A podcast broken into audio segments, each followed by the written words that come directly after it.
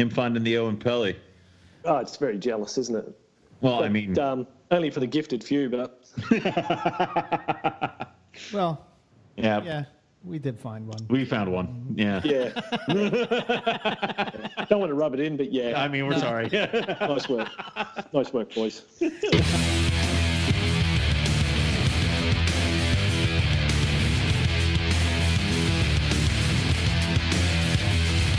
Welcome to Morelia Python Radio with your hosts, Eric Burke and Owen McIntyre. Oh, man. So how you been, man? How you doing? Good, good. Busy, good, cold. Yeah. Yeah. Yeah. We're heading into, we've winter. Just basically finished autumn. Yeah, so we're heading into winter now. I think it's officially winter tomorrow. Oh, wow. Jeez. Okay. Wow. So, we're already getting the nighttime chill where we are and the frost, starting to get a little bit of frost. We don't get snow or anything here, but it does get down to probably 0 degrees Celsius. So I'm sort of 32. Yeah, it's 32 degrees Fahrenheit, yeah. Oh, sorry, for the educated view, yes, 32. No. I should learn more. We know we're wrong. Well, like I'm a tradesman as well, so, we use millimetres, and then you guys use foot in inches and 1.5 feet and 3/4 of an inch and 2 1/8 or something, and you're like, what the hell? How do you guys get this right? The Jeez, rest of must the be world, you don't. That's it. You don't. I hire people and they know what to do. I don't. So yeah, it's crazy. Man. Crazy. Cool. So, yeah, that's good stuff. Yeah. So, this is a cool segue into that, since it's 32 and you have diamond pythons in your backyard. I mean, they're out there in those temperatures, right? Yeah. Yeah, definitely. I mean. So I live on sort of a side of a mountain. We say they're mountains here, but they're nothing compared to the rest of the world. You know, it's more like a hill. So we overlook the valley. So it's pretty, obviously there's a lot of pastoral land here, and I've got one of the few big, large patches of trees left, I guess. And one of the neighbours down the bottom there keeps a lot of different types of parakeets. And they're constantly giving me a call saying, "Oh, we've got another snake. Can you come and move it?" You know, and you go down there, and it's a red-bellied black snake because bird seeds falling on the ground, and lizards and some mice are coming in, and of course bringing in the predators. And they're pretty good because most of the people around here are pretty good. You know, you just go catch it, and they're like, "Oh, okay, what are you going to do with it?" Did you want to let it go down the back? So there's a big creek down the back. So I just usually take them down the creek, let them go, and they probably go straight back. Yeah. But at least, the thing is, the animal's going to survive because it knows its environment, and the people that live here are educated, regardless of where they've come from, whether it be city dwellers or whatever. Right. And, they just learn to live with the animals, and if they see them and they're a bit worried, they've got someone they can call who will come down and calm them down and move the animal, make them feel good. And when it pops up again, I'll just go do it again, But one of these people actually had Ken and Harkin here, and went down there because they've got a resident diamond python that inhabits one of their sheds, basically. And I went down there searching for it, and they're like, "Oh, it was there yesterday." And, of course, we didn't find it. We got skunked. Mm-hmm. And then 2 days after he left, obviously it popped up again. So it's like these things know that herpers are in the area and they just want to have a fondle. Yeah, it knows you're looking for it. Yeah, they just vaporize. But once that cold weather comes in, you get a couple of cold days where it rains a bit and it's really low temperatures, and then the sun will peak out for a couple of hours, and then boom, that's when you'll find a diamond python. Doing that basking. Just charging up, and you pick them up, and they're cold to the touch, really lethargic, and wow. They give you a little bit of a hiss, but they're really not interested in striking in any way. It's incredible. That's awesome. They really are magical animals. I believe so. I used to do a lot of relocation. So relocating snakes up and down the coast, and I started doing that in the early 90s, probably long before some people learned to walk.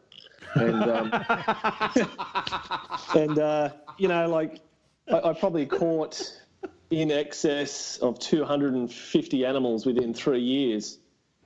So you sort of start understanding, you know, colours and patterns and where you find these guys and what they're doing, and, you know, you start learning different things, and they really enjoy humans moving into their habitat, you know, because it gives them perfect places to, you know, set up camp. They've got all these awesome opportunities, you know. How do you beat the cold? Go and hide in someone's roof ceiling space. Right. Hide in the shed. I'd do this, yeah. It's amazing. And then people are so surprised. Oh, I thought they wouldn't be around here because I mow the lawn. And you're like, well, diamond pythons are a little bit different. See how you mow your lawn and you throw your clippings in a big pile? Well, that's a nice warm area. And they're like, oh, well, I never thought of it like that. And it's like, right. Yeah. Of course you didn't. Yeah, it's pretty amazing. I love them. And I've only just started getting back into keeping them again, diamond pythons. So. Yeah. Oh, yeah? Okay. Yeah. Yeah, I bred my first diamond pythons in the early 90s, so 95, 96, somewhere there. Okay. Wow. Yeah. Were they hard to track when you first started working with them? Obviously, there was nothing around. There was no real information around then. I think there was a couple of reptile magazines from the US. Mm-hmm. I think there was an article in there of a guy in New York or somewhere like that had bred them, but he had wintered them by taking them out of his enclosure and put hay in a styrofoam box and put it in his basement. Yes. Yep. Yeah. It was crazy. I was reading this and I'm like, what the hell? It scared the crap out of me for diamond pythons forever because I'm like, I can't do that. Like, I was done. I think he's in Colorado, and the weather out in Colorado is wacky, man. It's snowing one day, 100 degrees the next day. I don't know. I can understand that then, but it was crazy. I was reading this article and I'm like, these things are like impossible. This is never going to happen. You know, and I'm like, what the hell? But I had a couple of animals that were injured, and I was nursing them back to health. And I probably kept them a little bit longer than I should have because they ended up mating and produced my very first clutch of diamond python eggs in this enclosure that was probably 2 foot square but stood about 4 foot high.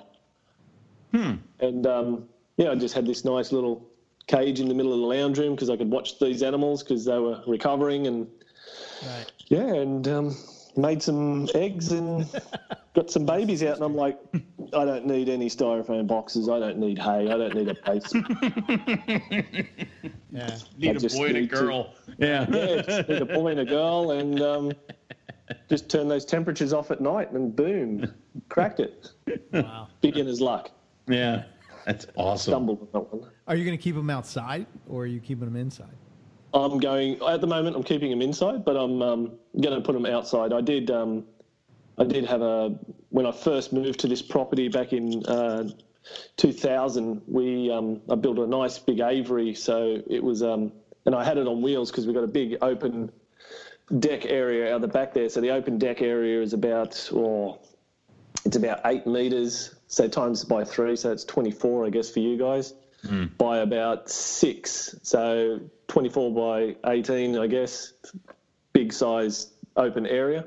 Right. And I built a nice big aviary. It was about 6 foot by 3 foot deep, 6 foot wide, 3 foot deep, and about 7 foot high. But then what I did on top is I built like a little basically a little sweat box on top. So there was a little plastic box I made that sits on top of that again that stood up another 2 foot. And I put a ledge in there, and what I did is I put a ceramic heat emitter in there. So in winter I could have it nice and warm, but in summer it was a really hot box. So the animals could move up, right up into this hot area to really sweat it out if they needed to. But then the rest of it was just wide open. And then I built a bird breeder box. Okay. So it was about 2 foot wide by a foot deep, but it stood about 4 foot high. So there was 4 levels, like 4 styrofoam boxes, and I had styrofoam boxes in there. And I just filled them, like half-filled them with some bedding in there. So I did steal some of that guy's ideas. And I knew I had to use it somehow. But I put it in there, and I had like 4 or 5 females in there, and I think I had like 2 males. So I had quite a few animals in there. Uh-huh. a lot of branches and ledges and stuff. And then on the bottom of the aviary itself, because it was off the ground, it was on wheels, so I could move it around and chase the sun if I needed to, or vice versa, you know, hide from the sun. Get away from it. And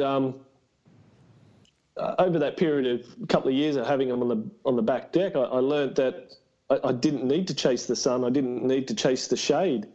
These guys were just they broke all the rules. You know, it'd be 0 degrees and they'd be out sitting in a water bowl. Yeah.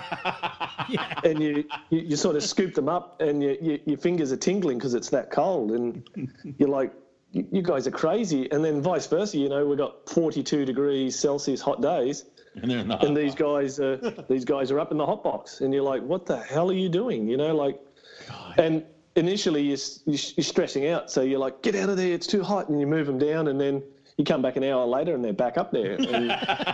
And vice versa, you pick them out of the water bowl and you put them in the hide box. You go, it's too cold, get in there. And you come out and they're right back in the water bowl, or they're coiled up. Like I just put a big pile of leaf litter on the bottom, and they just get in that leaf litter and just coil up underneath the leaves. And sometimes you couldn't even see them. You'd sit there and go, where are they? You know, you're like, where are they? Where are they? Right. And, probably within... Like they stayed out there the very first year, which was nerve-wracking because they were my older animals, like 18, 19 years. I had the first lot of animals that I bred. Oh. They were outside. So I had them for 18, 19 years, but they were, you know, 6-foot adults when I acquired them, so they were quite old animals. Like you could tell, they just looked like they've had a bit of a vigorous life. Right. And a couple of their offspring were out there as well, and... You know, the best year I came out and there was 3 clutches in there. Jeez. 3 clutches of eggs. And I'm just like, this is, you know, like, I'm a big timer, you know, like, breeding snakes isn't hard. This is so easy. I've got this down. I'm so good at this. You know? I'm the best. But the reality is, you know, I just gave them the opportunity to, and I guess the space for them to be able to do what they needed to do at the right times, and... My job was just making sure that they had food and water, really, and they did everything else that they needed to do. Right. So it was crazy. I was going to say, do you find with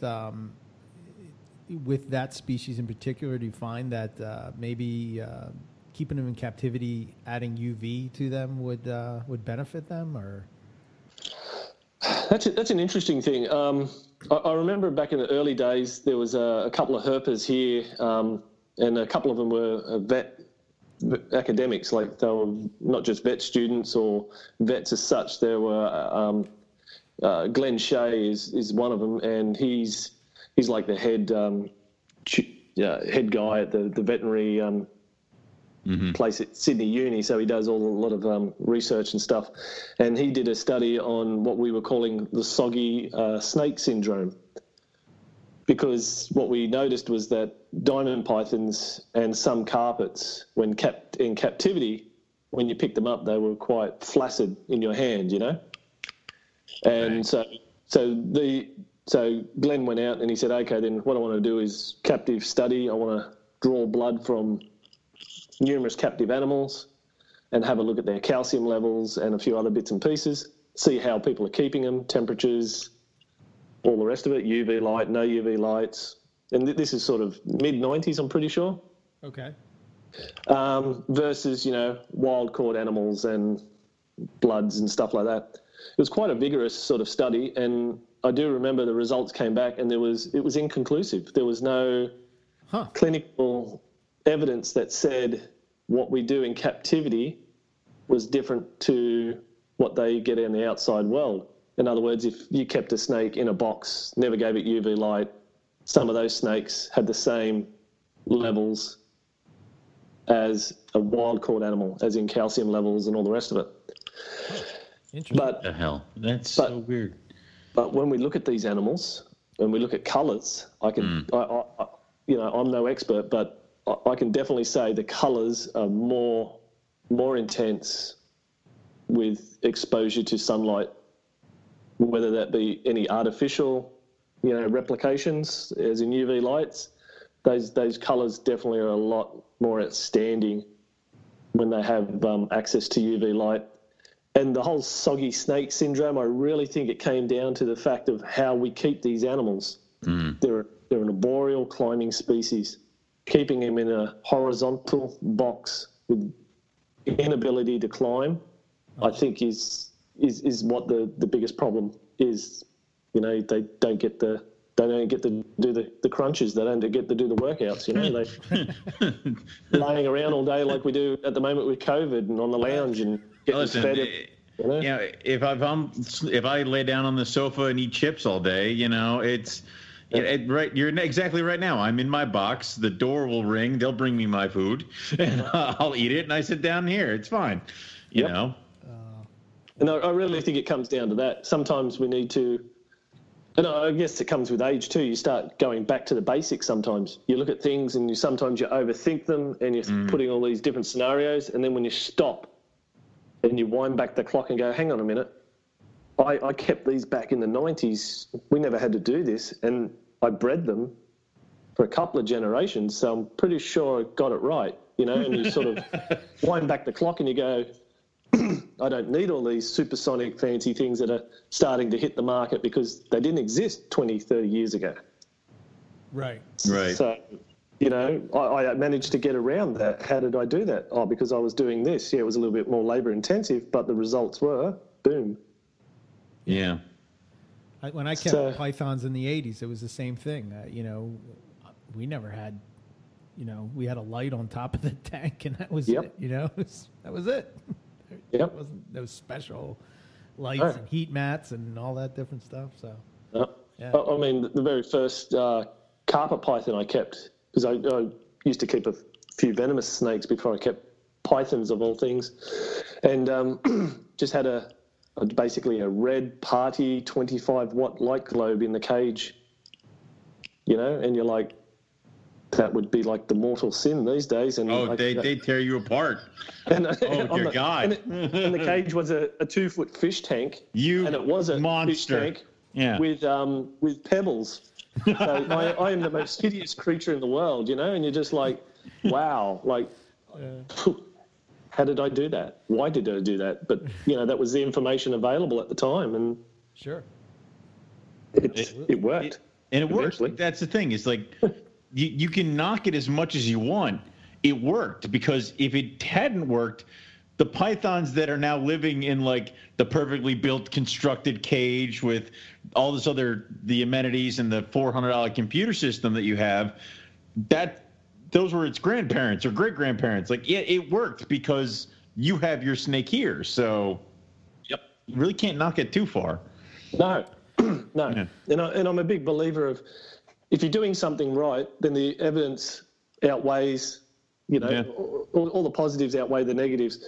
Like, yeah, I've got a lot of snakes here that I've had for 26 years. So they're 26-year-old animals, you know. Mm-hmm. And then people say, oh, but, you know, like I've got a couple of eastern blue tongues, for instance, and Charlie, the old girl, turned 27 this year, and she dropped a litter of 15 babies. Holy crap. And her boyfriend is 2 years younger, so he's the spring chicken. And I keep them together, and people go, you can't keep them together. Well, these guys have lived together for well over 15 years. You know, like I have kept them individually, and then I just got to the point where I just put them together and they socialise, and that's it. They're done. And, you know, not only do they are they able to produce, they're still healthy-looking animals. They're still, you know, they can do everything they need to do. And that's evidence in the babies. But the thing is, you know, they look a little bit rugged, like, she might be missing a couple of toes here and there. And I had them in an aviary, which I didn't really, I just let them go and had some rats break in basically and attack them and chew the tips of their noses. And people are like, oh, they're disgusting. Look at those things. Look how ugly they are. And I'm like, well, you know, for all the rights and wrongs, they're my animals. I love them regardless of what they are. Genetically, they're nothing special. Right. You know, you could buy them for $20 here. That normal-looking animal, but to me, that it means a lot more than that. It's my experience sitting there, looking at me, you know. Right. Yeah. And I mean, it's proof that I got things wrong sometimes. Yeah, I wasn't on top of the ball at sometimes, but they're still here and I've still done the right thing along the way, you know? Yeah, they could look perfect and drop dead at the age of 4. Yes. Or, you know, you could keep them healthy and, yeah, they got some cuts, bruises, and scars. Like, I've got cuts, bruises, scars, and everything like that. It comes with experience, you know. It's character.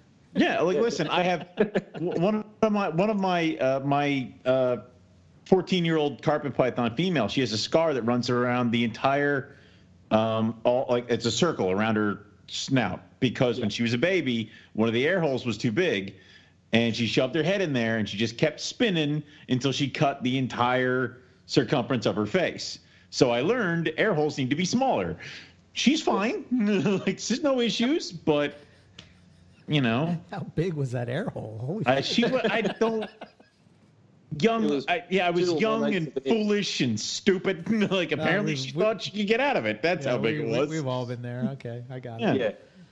It's true. And I mean, I'm not perfect, and you know, I've learned a lot of lessons very quickly. And if you don't pick up on it, then you don't get those opportunities again with those animals. You know.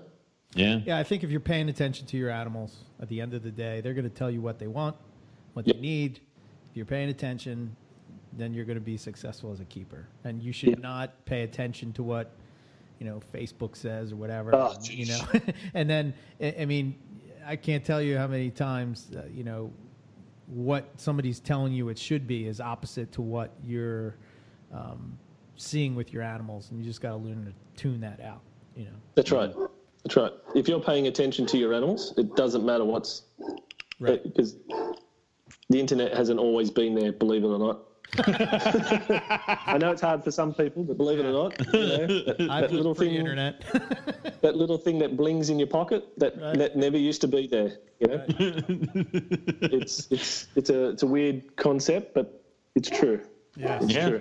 I mean, it's just one of those things that, again, it's taken for granted, where it's just because this guy who's the loudest on the internet says this is what works for him does not mean it's what's going to work for you, or if it's something you should be doing. So, you know, Eric and I keep our species, our snakes, completely different.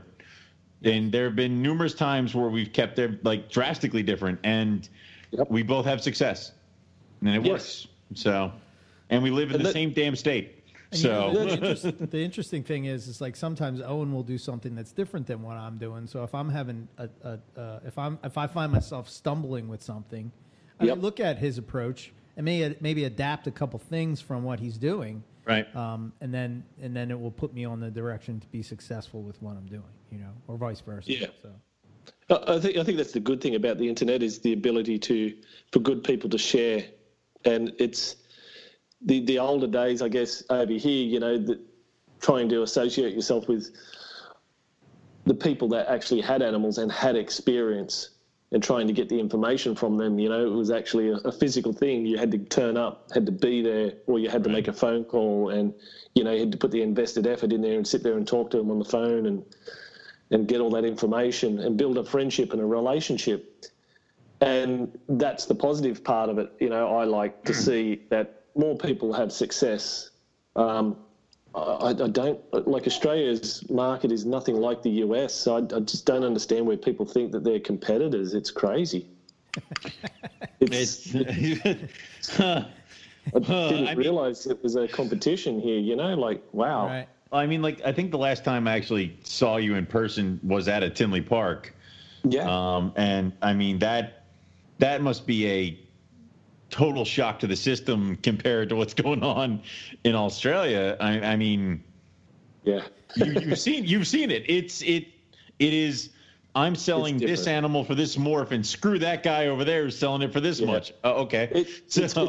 It's pretty much the same here. You know, like, we have our expos. New South Wales, we're very greedy. You know, we have, I think we got like 4 or 5 reptile expos.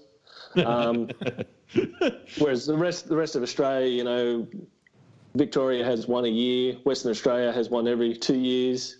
Jesus, can you Queensland imagine? has one whenever they feel like it, every 3, 4, maybe 5 years. I don't know. It's really weird. It's, but so in New South Wales, the same thing. You know, I could turn up, And, you know, people, other breeders will come up to you before the expo starts and they look over your animals and they're like, oh, yeah, how much are you selling that for? And it's like, oh, I'm selling it for this. And they're like, oh, all right. And I'm like, and I just got to the point at the expos where I just refused to write my prices on anything. Mm. And then when the door opens, I just put my prices on it. And I just sat there and people are like, oh, that guy over there's got it cheaper. And I'm like, well, go over there and buy it. Good for him. But I want to buy your animal, you know. I want to buy your animal. And it's like, well, that's mine. Oh, how did you come up with that price? Well, I've put the 15 years investment into producing these animals, and that's what I value my babies as. If you don't want it, then just walk away. I'm happy for you to walk away. Yeah. It's crazy. And then other breeders come over, you know, look at it and then go back with their texters and start doing the old, you know, it's lunchtime. Here's the lunchtime sale. Here's the 2 o'clock sale. Here's the 4 o'clock sale. Oh, my God. Here's the I don't want to pack it up sale. Yeah. Yeah, and you're just like, man, you're really undervaluing your own product, and it's a little bit sad because the other thing that I really don't like seeing is animals becoming a disposable commodity. Yeah. You know, like you hear of all these stories where people are like, oh, I could take it to the vet, but it's going to cost me more to take it to the vet than what it actually cost me to buy. So it's just easier for me to dump it, and I'll just go and buy a new animal. And you're like, that is the hole in the head scenario. That's the bad thing. And that's what causes the whole hobby, every hobby, a problem.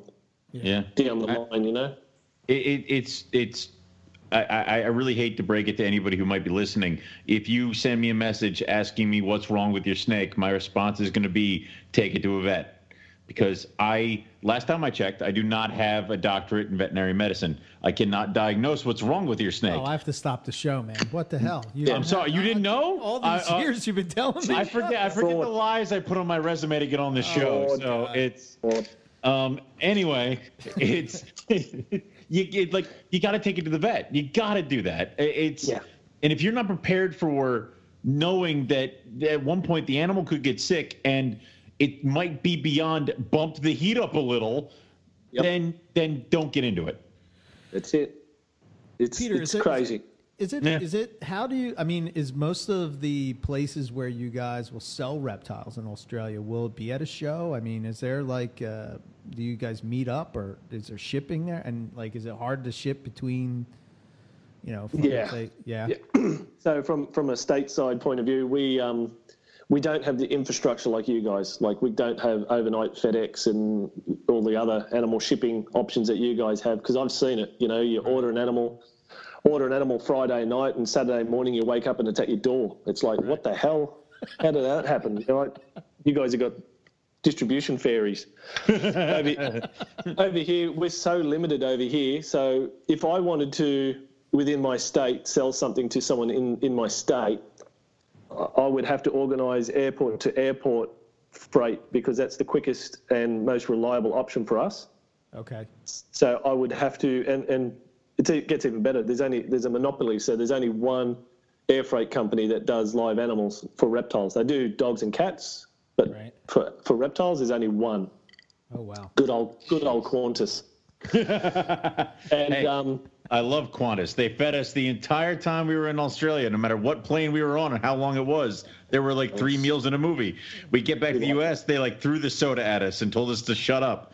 Like it was shaking. They're shaking first. Warm. Yeah. Nothing else. And those tiny little cans. What the hell? Yeah, I know. Yeah, it wasn't not good. Yeah. It was, so Qantas is the only one. Yeah, so Qantas is the only one. So if I wanted to send a snake from Sydney to, or let's say from where I am, and I'm in between Newcastle and Sydney, so I can either drive to Newcastle or I can drive to Sydney. Newcastle's 45 minutes. Sydney's 2 hellish hours. Oh, wow. One way. Right. So if I wanted to send an animal from here to, say, Dubbo, so that's interstate into New South Wales, I would have to, if I drove to Newcastle, it would fly from Newcastle to Sydney, and then Sydney to Dubbo, because everything. Right. Sydney's the only one that will fly to every regional airport. So Newcastle is a region; it has to fly back to Sydney to the base, and then fly back out. Oh. So then you know I've got to be there 90 minutes before the flight leaves. Got to pre-book the animal in over the internet. They charge you a minimum of $100 to $120. Oh my God! Yeah, it's a premium. Oh my God! You mean? Hey, I see that you have the snake for $250 plus shipping. Yeah. Will you do $250 shipped? No, no. Yeah. It's crazy. But a lot of the times you just go, you know what? I'll just ship it. You know, I just depends on where it is and all the rest of it. It gets better. Okay. It gets better. Trust me, it gets better. Oh, keep going. So that's within New South Wales. So if I wanted to send that particular animal, a $250 snake to a guy in Queensland, I could still go to Newcastle. Newcastle, actually one of the airports that will fly to Brisbane, but more than likely it would have to go to Sydney, then back up to Queensland. But before I can even do that, I have to apply for an export permit for New South Wales. What? The receiver in Queensland has to apply for an import permit in Queensland because it's crossing a state boundary here. You know, we're pretty legit. We're not like you cowboys over there. And drive across the state line. So that for that bit of paperwork, that's another $30. So it's $30 plus your freight of your animals, another $100, $120. Jesus. So you know, $150 now. For just getting the animal to the airport so the receiver can actually go to the airport at their end and pick it up. If you want to do a door-to-door service, there's very limited opportunities, and some of these guys, you know, the animal could be in freight for 2 to 3 days. So you've got to be really understanding of the temperatures. You know, if it's too cold, too hot, we don't have the access to like the heat packs and the cool packs you guys get, because I've seen all that stuff. Yeah. And I remember I talked to Robin about them quite a few years ago, Ship Your Reptiles, I think it is. Yep. Yeah. And I thought, you know, I wonder if we could get something similar here in Australia, at least even if you could get all the shipping boxes and all the heat packs, cool packs and all that stuff, then you could still pack it, still ship it through your road express, but at least you know the animal in shipping is in a decent way. It's not just chucked in a pillow slip, slung in a plastic box and sent on its way, and let's just hope you don't get a screaming hot day and the animal's sitting in the back of a truck somewhere. Oh, God. So it's quite barbaric over here, our freight system. It's it's the Achilles heel, really. That is insane. Wow. So, like, what kind of boxes do you ship in, or is it like those... Because when monitors and venomous are shipped in the U.S., they have to go Delta Dash, which is airport to airport, and they have to be secured in either a wood crate that's drilled shut, or it's one of those plastic black and yellow tough totes, and they're all zip tied and stuff like that. Like, what do you, if you guys don't have access to the boxes that we normally use for shipping, is that what you guys use? You build your own stuff, or is it just like a normal box? So yeah, you're right. Back in the early days, we used to have these little six-pack styrofoam boxes. Okay. And you can imagine the surprise when they drop them in the airplane, or they crack in the airplane and they got venomous snakes or monitors running around the back of airplanes. Right. And most of the planes that they use these days are actually passenger planes. they just don't pressurize the luggage cabin, so therefore you know, you don't get the other end, open the box and have this frozen popsicle snake in your hand or a lizard. It's quite upsetting. Back in the olden days, you know, they used to use a lot of these styrofoam boxes, and you know, things like they drop a box on the runway and then got snakes zipping around everywhere. And there was a couple of big incidences where that happened. So then they said that it had to be in a crush-proof box. So I guess everyone's interpretation of a crush-proof box is different. But typically, I always use, they're like a little small toolbox, rigid plastic toolbox. Basically, you can drive over them and they don't sort of crush. Okay. You know, and you can pick them up for $10 or $15. And, you know, the old pillow slip in the bottom has a little section that clips down over the top. So it's like a little box, and then you can put all your paperwork on top, and then you lock the lid down, zip tie it up, and then ship it. But wooden crates, I've seen a lot of wooden crates. Some of the old school guys still do that.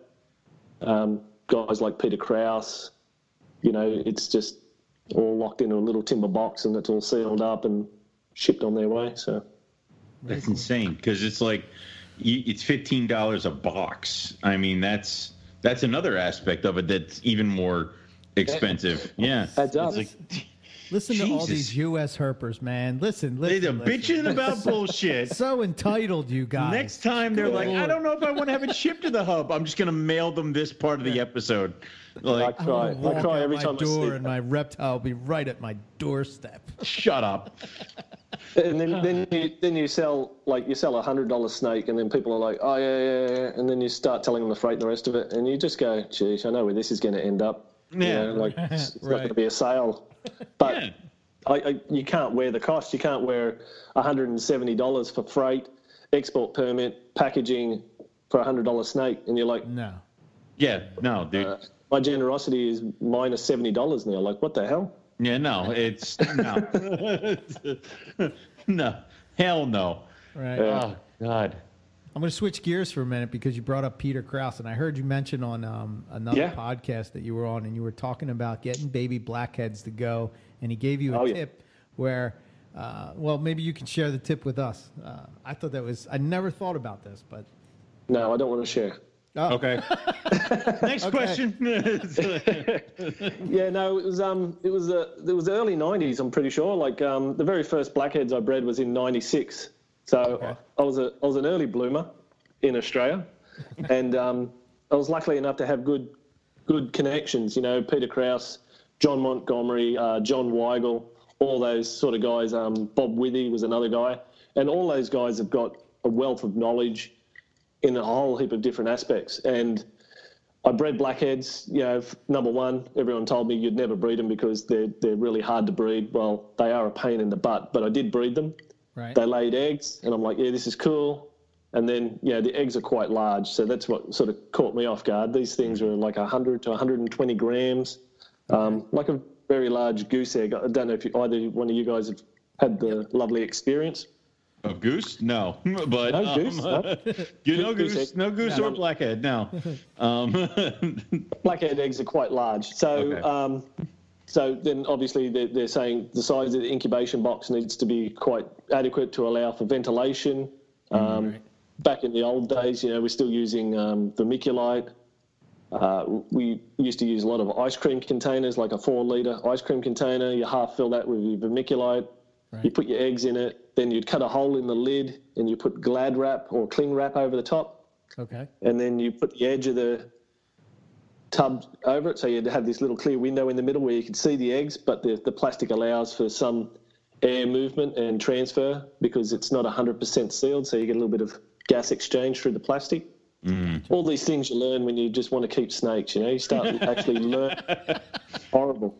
It's in deep. And anyway, so I cooked these guys like I normally did, and they felt like it took years, but it took a lot longer than normal. And then they hatched, they came out, and you know, everything's awesome. They shared, and you're like, cool, no worries. A couple of weeks later, you're like, okay, I'm going to offer them some food, and they just like look at you. And then weeks are going by, and you're like, you know, it's a month now since they've hatched. You're starting the stress, going. Usually things start to shrivel up and drop off by now. But these guys just sat there and looked at you. No matter what you did, they just weren't interested. And I thought, well, I'm going to have to assist feed. Oh, my goodness. Anyone that's ever tried to assist feed something that doesn't actually have, you know, a jawbone. The python snout. Yeah, no. Yeah. It's a nightmare. And, I mean, like I said, I've had a lot of experience with venomous snakes. So some things like tiger snakes used to have to be assist fed to start getting fed. That was easy. That was the easiest thing. Right. Black-headed pythons, man, I think that's what made my hair go grey at 20. It was crazy. Bad, and yeah. Like, I'm only 25. Just got really bad grey hair. Just a lot of bad experiences in life. And I remember I as the old school people do, you know, they ring up once a week for the catch up and have a chat and all the rest of it. And I remember I spoke to Peter Krauss and John Montgomery at the time and said to him, man, I'm having troubles getting these things feeding, and they just had a little bit of a sniggle. Yeah, it can be difficult. You can try different scenting techniques. So, you know, the information highway was open, and trialing all these different scenting techniques. And I remember there was a big storm front coming through. And John Montgomery, he only lives like 3 suburbs away from me, 15, 20 minutes away. Mm. He rings me up, says, there's a big storm coming through. I went, yep. Thanks for being concerned. He's like, no. No, I don't care about you. Oh. It's like, you need to feed your blackheads now. And I'm like, what? He goes, go and feed your blackheads now. And I'm like, this guy's crazy. You know, it's like 11:30 at night. I need to feed my blackheads. So, okay. I raced out, got some food, got some pinky rats, went down there, and sure enough, boom, every single one of them fed. And I'm like, oh, what type of witchery is this? Yeah. And like, is there a camera in the room? Like, how did he know? How did he do this? Yeah. And then, you know, speaking with Peter Krauss again and John again, you know, they're both like, yeah, that's the best opportunity is you get that pressure change, the barometric pressure change, and that stimulates different things, can stimulate breeding, can stimulate feeding, can do all these different things to different animals. Right. So you got to strip it back and go back to the basics again and go, okay, these animals live in some of these areas that are pretty barren and desolate. What are the cues for food? Well, rain. Rain stimulates other animals to come out looking for food and water, obviously. Mm. So therefore the predators are going to go out looking for the food items that are looking for food and water. So... Huh. I guess it's common sense, but to me it just seemed like the craziest thing in the world. Yeah, when I heard you say it, I was like, wait, what? Yeah, it's so weird. I would have thought of that, but yeah, okay. Have you tried that with Antaresia at all? Oh, those things are just nightmares. But yes, I've tried everything. Those things can be absolute nightmares. And Perthensis, I'm glad to see so many breeding Perthensis, but man, be prepared for those clumps of hair, handfuls of hair you're going to be ripping out. They can be either the best and the easiest thing in the world or the craziest thing. You could be assist feeding them for 6 months and then come in one day and they'd just be dead. Is that pretty much standard that you just start assist feeding them from the gate with those?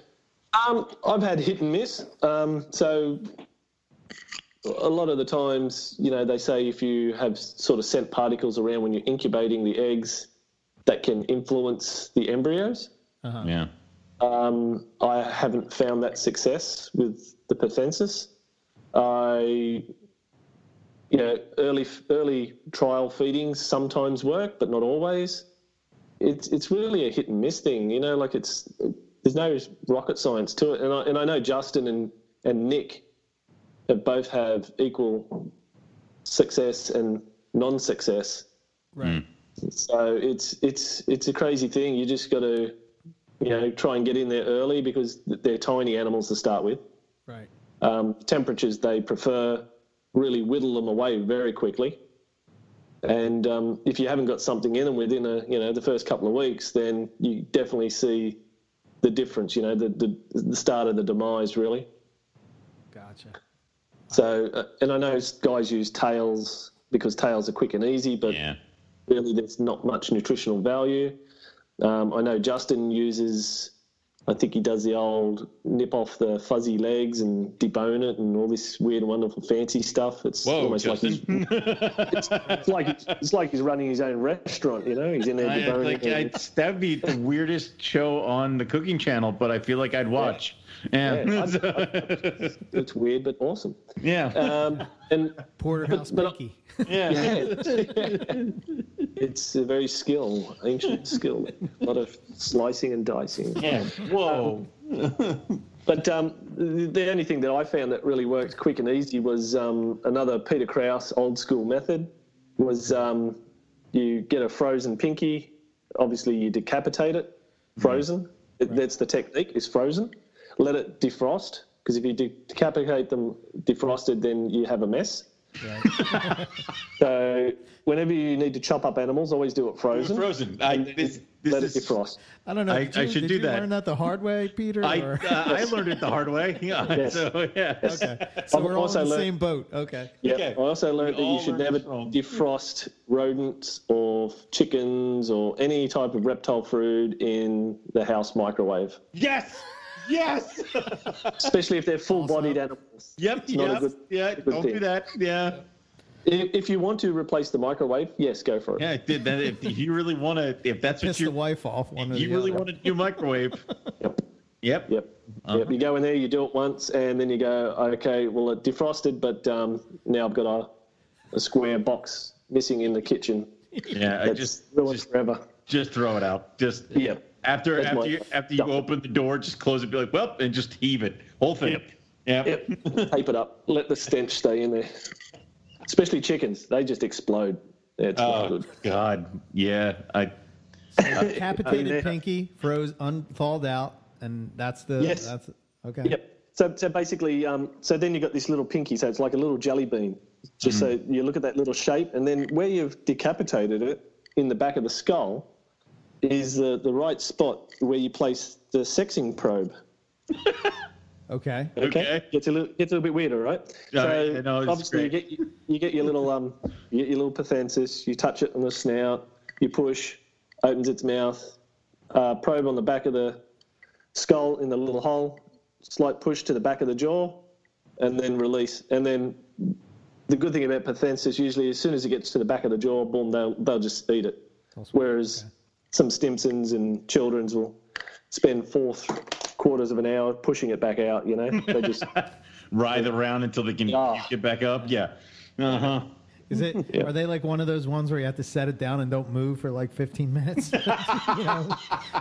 No, they're usually not too bad. I mean, usually you can just pump them back down. They just sort of look at you and sort of give that little squirm left to right, and you go, okay, I'm done. You know, they can do their thing. And depending on how you get organised, you can have quite a few in front of you, and you could be working on a few at a time. Gotcha. Eric, ducks of mine. We've all been in that moment where you started feeding the babies, and the one is eating, and you start to move, and it stops eating. So now you have to stand there like a statue till it's exactly. Oh, I'm like, God, I hate that. I usually try and get two or three sort of horizontally in this, start at one side, and then when it starts, you sort of take a little shuffle to the middle. Then you work on that one. But if you're working, depending on the animal, if you work too much, the first one looks at you and they sort of, take another shuffle a little bit further to the left of the third one. Just keep shuffling over. But, they just, I know exactly what you're saying. They see you and then you freeze and you stop breathing, and it's like everything just stopped. Yeah, you can't move. You're like, I'd like to just go. Like 15 minutes goes, and you're like, I need to breathe. Is that going to upset them? And then you exhale, and then they spit it out, and you're like, oh God. I should have held on a bit longer. They are a nightmare. But they're such a beautiful python, man. Oh, yeah. I love that. Very, very cool. They hook you. in. So since we're on Antaresia, I thought...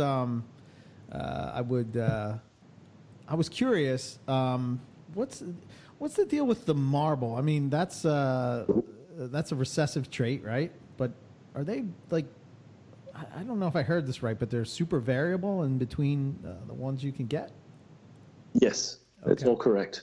Okay. So, from the outside looking in, I've worked with the marbles now for, 5, 6, maybe 7 years, 6 years maybe, I don't know. So the marbles can vary anywhere from an animal so basically when these things hatch, they come out of the egg and they can either look completely white, right, with like dark eyes and like a slight bit of smudging on their head, or they can be bright yellow with dark eyes, and you're like, what the hell is this? And then after they have their first shed, the colours change. So it's almost like that yellow intensifies again. So even the white ones will start to turn a little bit yellow, and the yellow ones get a little bit more orange. They look like orange. And then what happens is as they start to grow and age, melanin starts to produce randomly all over the body, and it starts to get like almost like a dark shading on it at start. And then slowly but gradually you have black speckles coming through, and depending on the amount of melanin being produced in areas, the patches will either join together or still stay separate. So therefore you have these animals that are outstandingly, they almost look like what you guys call the salt and pepper, I think, in the ball pythons. They can look like They could, like a white animal with black speckles, right through to a yellow or an orange undertone animal with dark colour on top, right through to almost a melanistic-looking animal. Wow. But it still has the white belly. They've always got the white belly, which is pretty amazing. That is nuts. I look at that and go, you know, obviously there's a genetic mutation or a defect in there that's turning this melanin on and off somehow. And wouldn't it be wonderful if it could almost flip side, instead of turning the melanin on and off, it's instead of producing the black patches, it could produce white patches over an animal, the yellow animal, you know, with white patches. And you can see some of that happening. So some of these animals as juveniles are very different looking, but as adults, that melanin comes in and washes out everything else. It basically blankets everything and hides everything else underneath. Huh. It's almost like the melanistic blue tongues. They can look jet black, but if you closely look at them, you can see some of the colours down the sides of the animals. Right. And then when Joe Ball put the albino into the melanistic animals, obviously the albino washed out all that black melanin, and what we see now is what he calls the larvas, these bright orange animals, because that orange was underneath all that black. So it'd be interesting to see what the albino gene would do to a marble, obviously, you know, because number one, it's either going to, as the animals progress, make them have white patches because it's going to take the black out and replace it with white. Right. And have this orange animal with white patches on it. I don't know. Could be interesting. Yeah, why not? Whatever. If it might be interesting. It might be kind of cool. It might become something completely freaking different. It's something to try. Let's see where it goes. Yeah. Well, yeah. There's a couple of guys working on it now, so that should be interesting to see where that ends up. You know, really. Yeah. But I really think when you strip it down and you say, okay, let's remove the black off, the black out of the marbles, and then you look at the yellow animals with the white.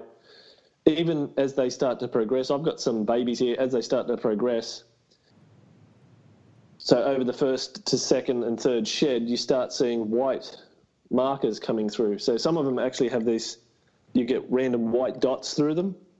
Some of them you get like patching, like large patching around the vent area, almost like pied.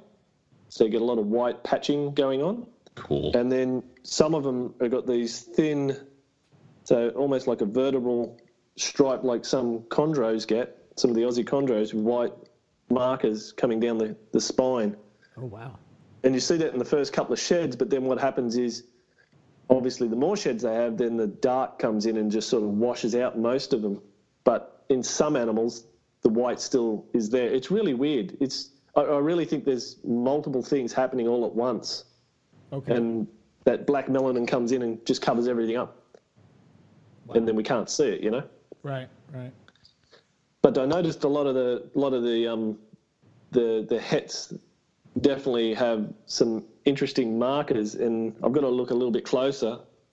But I think you can almost see visual hets, which obviously blows the theory out of the water. But you know, when you're doing breeding ratios, it definitely looks recessive, right? Because you know the lines between recessive, polygenic, and codom, the big dirty word, is almost so similar. You know, the results can be so similar. It's just when you got to look at the multiple generations, that's when you can start seeing, you know, a bit of a difference in the results. But, the marbles are wonderful things. And I've got animals here, like I say, that are almost white with black markers on them. It's almost like a cookies and cream sort of thing, like I said, a salt and pepper, right through to an animal that's quite melanistic, still has some of the similar attributes around the face, still the white belly and a couple of little yellow patches down towards the ventral area. And they just vary from one scale to the other. It's huge. It's huge. And the parents don't play a part in which way it's going to go? So they all came from a single animal originally, a lot like a lot of Australian stuff. It all comes from a single animal, but how they've or what they've that single animal was put to produce the founder stock, no one really knows, because that was Southern Cross, old Simon Stone, and he no longer works within the hobby or within those animals. So right. So there's a bit of out there. Initially, he put some into the patternless children's pythons. So you have a chocolate-looking het, basically, that produces some of these nice-looking babies. The babies will vary. It doesn't really have a big influence on the babies. Okay. Then they put the T-positive or the caramel albino into the marbles, which they call tarbles. Yep. Very inventive God. Here. Very inventive. They call them tarbles. Sometimes we should be able to veto some names every once in a while, where it's just like, no, go back and do it again. So, yeah. I really think, a lot of the stuff, a lot of the terminology we use is very similar to you guys. Yeah. So they should follow up. Yeah, we're not. Well, have you seen the ball python things? No, don't follow us. I've seen ball pythons. I've seen corn snakes. But, you can also, if you follow those, like probably the corn snakes were probably the better terminologies, at least. It's right. A little bit more understand. Everyone across the world can understand it. But the difference is when you put the T-positive caramels and the marbles together, the interesting thing is the iris in the eye becomes red. Huh. Dude. So, and these animals, for all intensive purposes, are an orange animal with either purple blemishes on them or they just stay like a really high orange and yellow sort of looking animals. So it'll be interesting to see, like in the combination, they're doing that, and then what happens is some of the double hets are coming out looking almost like chimeras or pieds. So they've got these crazy-looking animals that are starting to pop up from this double combination. So it just makes me think that maybe the marble's bringing a lot more to the table than everyone thinks. And then when you put it in with the T-positive, somehow the T-positive is reacting or stripping away some of those levels, letting other things appear. Huh. So in the last two to three seasons, a couple of people have produced some of these chimera-looking things, but they haven't been able to produce, chimera to chimera or, starting to unravel that. They've just produced some visual animals and... Gotcha. Yeah, jumped on that bandwagon, which is going to be pretty cool, I reckon. Yeah. That's awesome, though. I'm a particular fan of the T-plus Stimsons, and curious, there's two different lines, right? And they're non-allelic, right? There's supposed to be three. Oh, so there's supposed to be three. There's a guy in Queensland who says his is different to everyone else's because it comes from a different locality. Okay. And apparently the other two lines... don't talk to the third party, which is weird.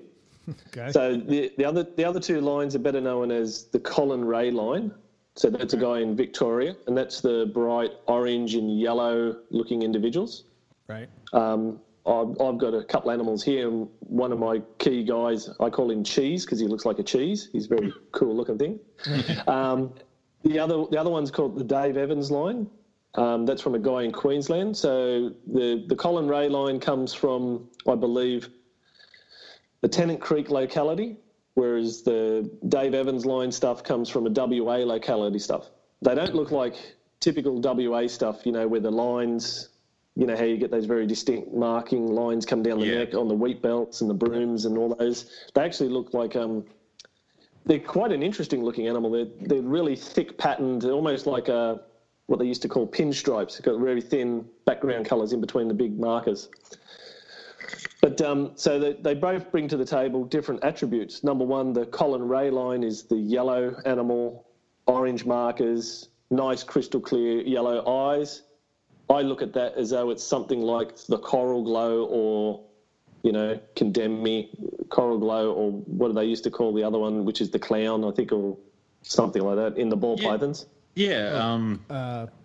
So it's almost like a big enhancer, right? So, so the Colin Ray line one, beautiful yellow animal, orange markers, beautiful orange eyes.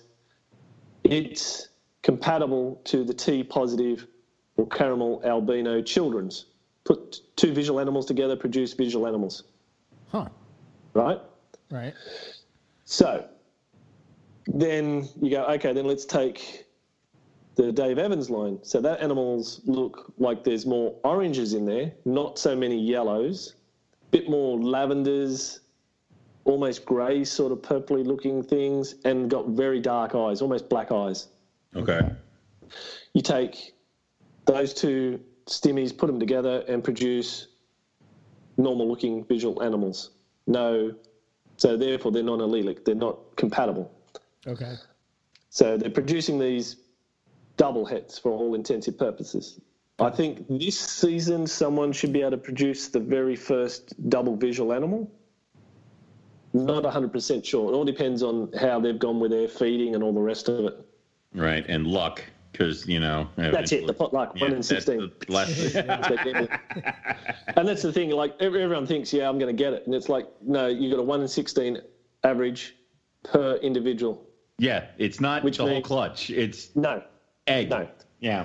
That's right, egg, individual egg. And depends how lucky you are. I mean, I had one season, I put two 50% het for albino max together, and the chances of hitting the odds per animal was pretty high. Mm. So you got a 1 in 2 for the female, 1 in 2 for the male. Just took two at random, put them together, produced a visual animal. So it's like, yeah, bingo. I got 9 eggs. Out of those 9 eggs, there was 7 visual animals. Oh, shit. And you're like, yeah.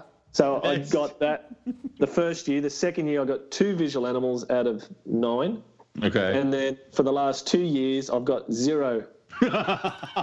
So I cashed in my chips early. Oh, no, you went too early. You didn't spread it out. That was a rookie mistake. You know, yeah, I should have waited, but no, I'm just crazy.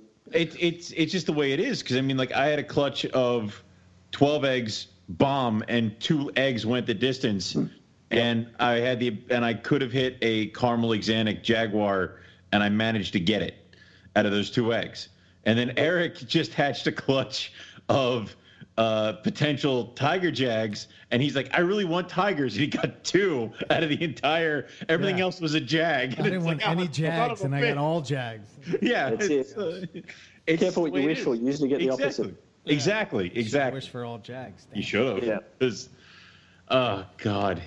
But yeah, it's an average game, and it's a pot luck, and it's a bit of everything, really. It's not really a given. No. And you know what? It's more often than not the one baby that drowns in the egg is the one you were waiting for. It's like, that's the one. I got to admit, as much as it sucks when you don't hit the odds, but man, does it feel good when you hit the odds after you hit those lows, man? All those highs are so much sweeter when the lows are, you get when you're hatching eggs after like a dick punching season for last year, it's it's a good thing, yeah. You know, definitely is. And I mean, you see all these other guys, and they're like, oh yeah, I just put these together and this popped out, and I got all this, and it's just like beginner's luck. You're like, I just want to kill this guy. Yeah, damn it. Like, just grit your teeth, and you're like, ah. It's a species you've been working on forever. Like, I have people who are like, I don't know, I just put my white lips together and there are babies. It's like, what the hell? Like, what are you talking about? It's not that hard. Yeah, and they do it once, and then you just get mad. So... What about the another favorite one of mine, and I haven't followed this project that well in down there, is the platinums, the spotted platinums. Is that moving ahead? It's very contentious. Oh, yes, of course. Well, we've got to have something to whinge about down here. Jeez. Right. Of course, the one I pick is the drama. Jesus, Eric, what's with the drama? You just want the drama itself. Yeah, what the hell, dude? I really didn't. I just think it's a cool-looking snake. But, okay. They are cool. And that's the thing, too, is much like the marble, right. The thing is, right, so marbles, everyone's gone, looked at the marbles and gone, okay, they're varied. We accept the fact that they're a recessive trait. We can move on. Right. So the initial problem was when I first started working with the platinums, like 2010, I think it was about 2008, 7, 8, they sort of started popping up. I got some 2010 and started working with them, and didn't really know how the mode of inheritance was working. You know, you got visual animals that were outstanding, and then you had these other average-looking animals that weren't really much. So we classified the visual animals as an A grade, And then the, you know, nice looking animals that you get in the clutch we classified as B grades, and then you had all this other stuff that was just like fodder.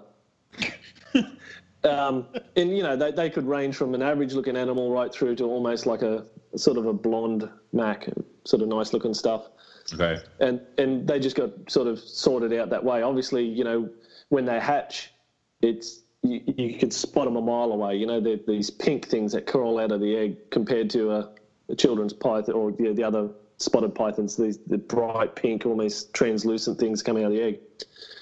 And so in the earlier days, we weren't really sure whether it was polygenic or, you know, had some form of codom in there maybe, because, you know, you take a visual animal, put it across a non-visual animal, and then you produce these babies. But the problem was we didn't realise that these non-visual animals that we were calling B grades are related. So it's probably more polygenic and recessive than it is codom. Gotcha. And I believe it's recessive. Okay. And obviously no two platinums look the same, just like no two marbles look the same. There's such a huge variation.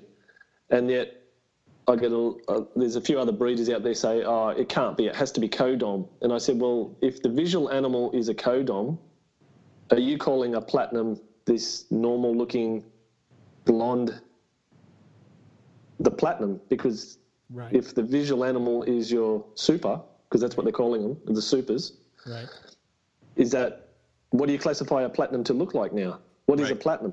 Yeah, where's the step? The platinum is the end product, not the... It's like saying the super jag, the leucistic animal, is your platinum, but the jag is... But you can tell the difference between a jag and a sibling or a non-related, you know, like... It doesn't make sense. So I've thought about it for years, and I thought, you know what, this year I'm going to have to do it. So this year I just, because we're in the right time right now, so I've put visual to visual. Oh. I've done visual to what I call a het. I've got hets to hets, which are your B grade stuff. And then I've got a visual to a completely unrelated animal. And I've got a het to a completely unrelated animal. So I can see my outcome and then go, boom, this is my result. Lay all the info, based on real data, not just, you know, someone that's acquired a B grade, which I think are hets, required a B grade here, a B grade there, and put them together and then produced a visual animal and going, oh, it must be codom. Well, none of that works. Yeah, it's... You got to strip it back, go backwards sometimes. You know, you produce something, and how did I get here? Is the only way you're going to find out how to go further ahead is to go backwards, maybe one or two steps, and then you can go 6 steps forward. Right. Yeah. So I think it's recessive.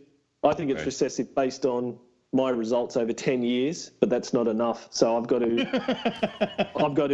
do the breedings, you know, go back to the basics, because when I received my first animals, they were not the high-quality ones, the A grades, the B grades. So I believe I got hets.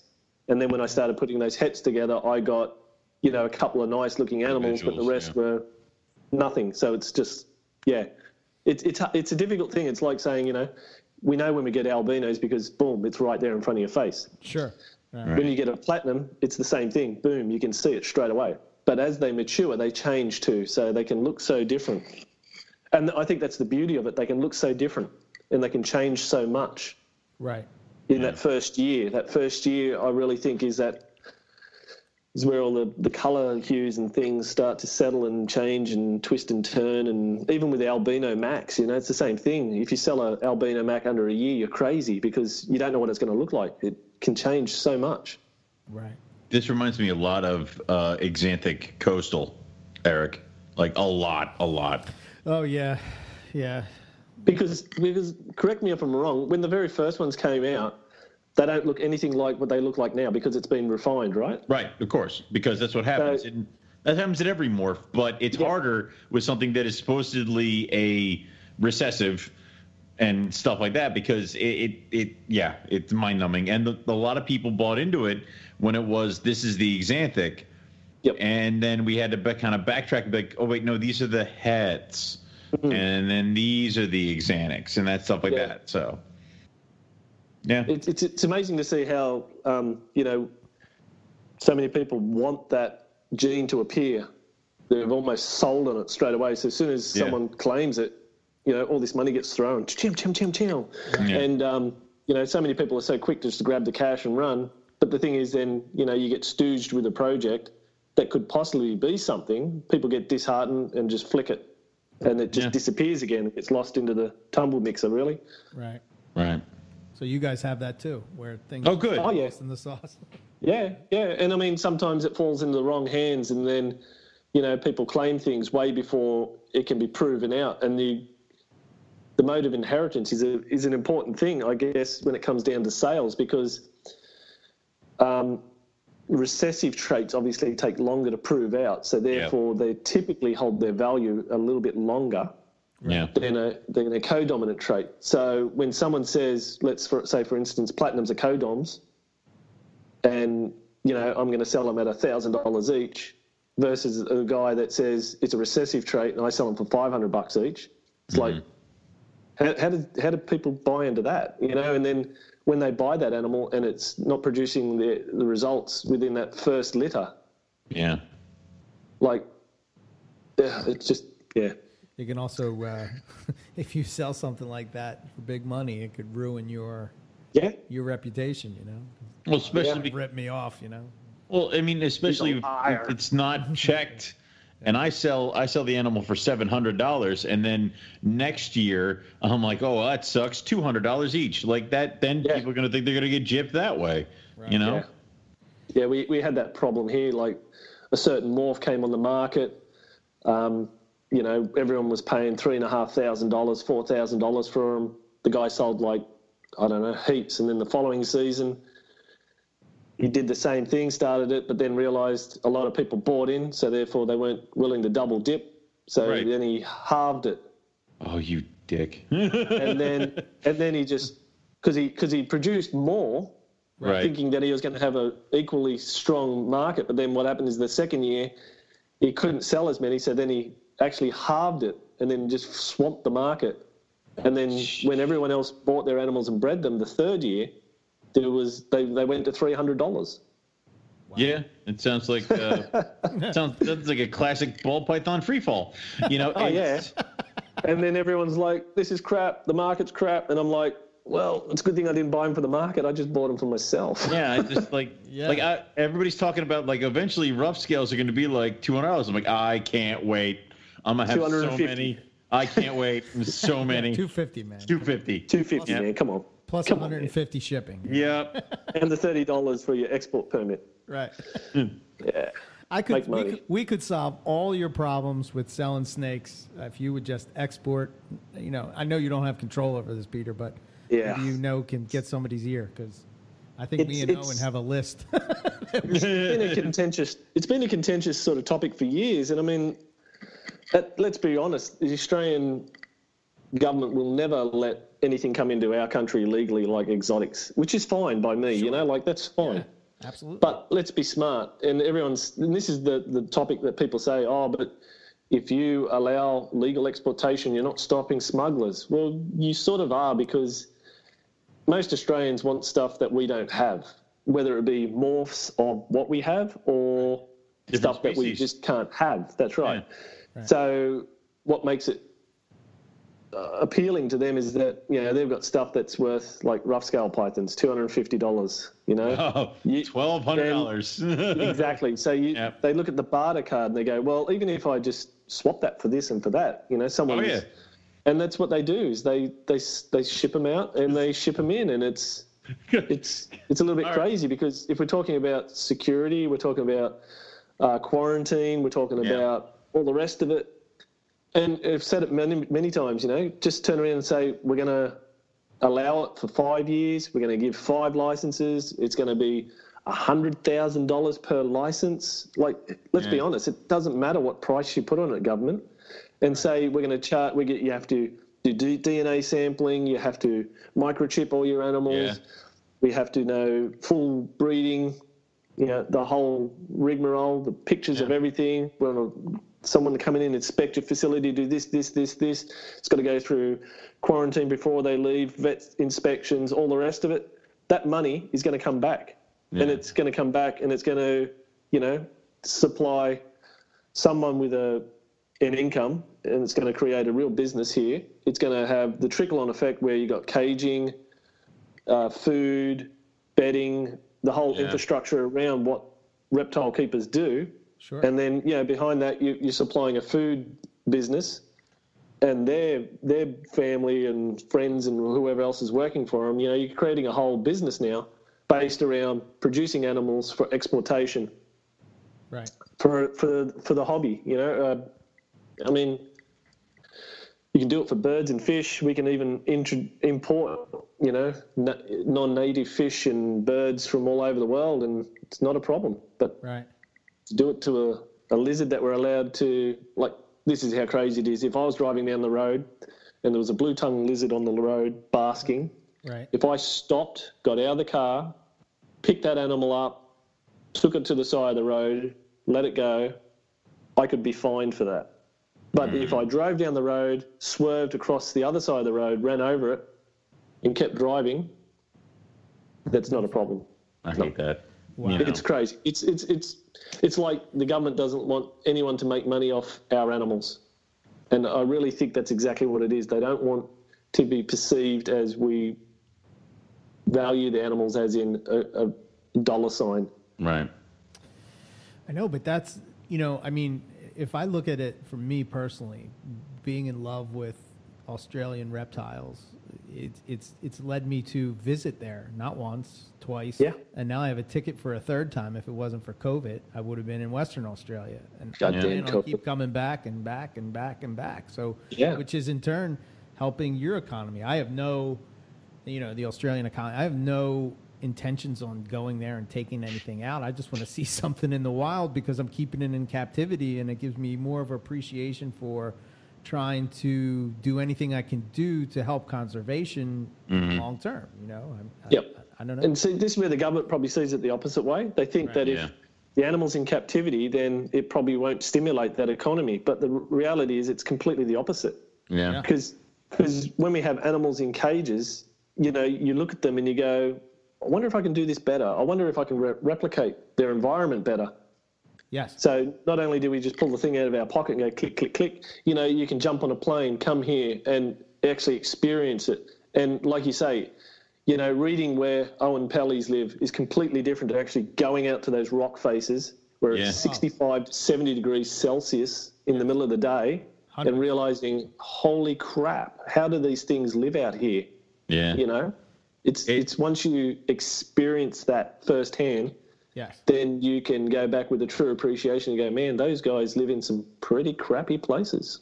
Yeah. Could you, if and that's the other thing is like we spoke to Gavin about his Oenpellis and how, you know, he's sold a few and this, that, and the other thing, and he's kind of opening up a little bit, and he said that he likes to just try to make it so that the money does go back to the Aboriginals, and also that he's going to release the animals back into their native ranges and stuff like that eventually. And it's like that, but like there's not too much drive for people to buy them. If it was opened up where we could buy Oenpellis from Gavin and had them shipped to the United States, I know of at least 5 people here that would automatically just do it. Like there's that. And plus it's like, listen, you guys have rough scales are so cheap. I have an entire clutch of snow corn snakes that I will trade you. Like it's like, and that's how that's going to go. So it's there's a lot of, because like right now snow corn snakes like $15. Like it's okay. Yeah. So there's trade-off. It sounds selfish when I say, you know, to export and not import, but I think I'm just looking at it from the standpoint of, you know, I think that there's, you know, you could have really legitimate reptile breeders, you know, do it full time if that was a possibility. And, you know, I think so too. And I mean, that's, I think that's the only way it would, in a, you know, it would actually happen is to be a one-way door. Right. You don't want anything coming in because that's just going to cause the big explosion of, you know, quarantine as well as, you know, right. Sure. Yeah. Just causing massive issues here. One snake catcher finds one retic, and you all are screwed. And I guess I'm just coming from the standpoint of, to me, Australia has the most amazing reptiles on the planet. I don't think you can get any better. And I don't know if it's just that matter of we love what we can't have or can't see on a daily basis, But to me, I mean, can you get any better? I mean, come on, man. If you're a Python person and you're not into Australia, I don't know. Yeah, I mean, I wouldn't mind getting in a kangaroo either. Yeah.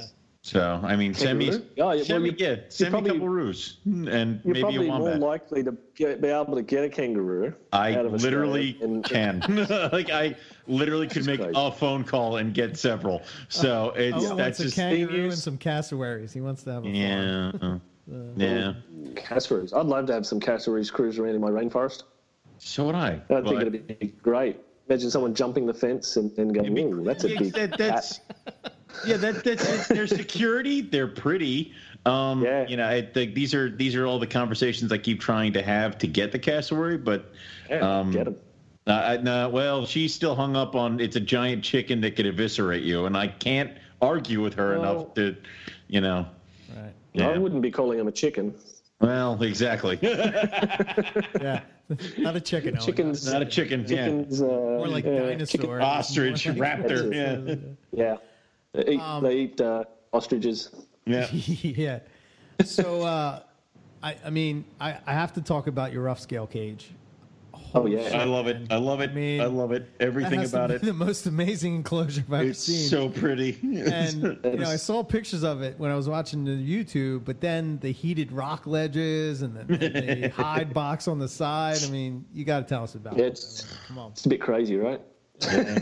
So, basically, when I built my shed, my reptile facility, so it's double upstairs, downstairs. Downstairs is my rodents, which I've sort of been doing on a bit of a semi-commercial level now, which is paying the bills, which is what we all want.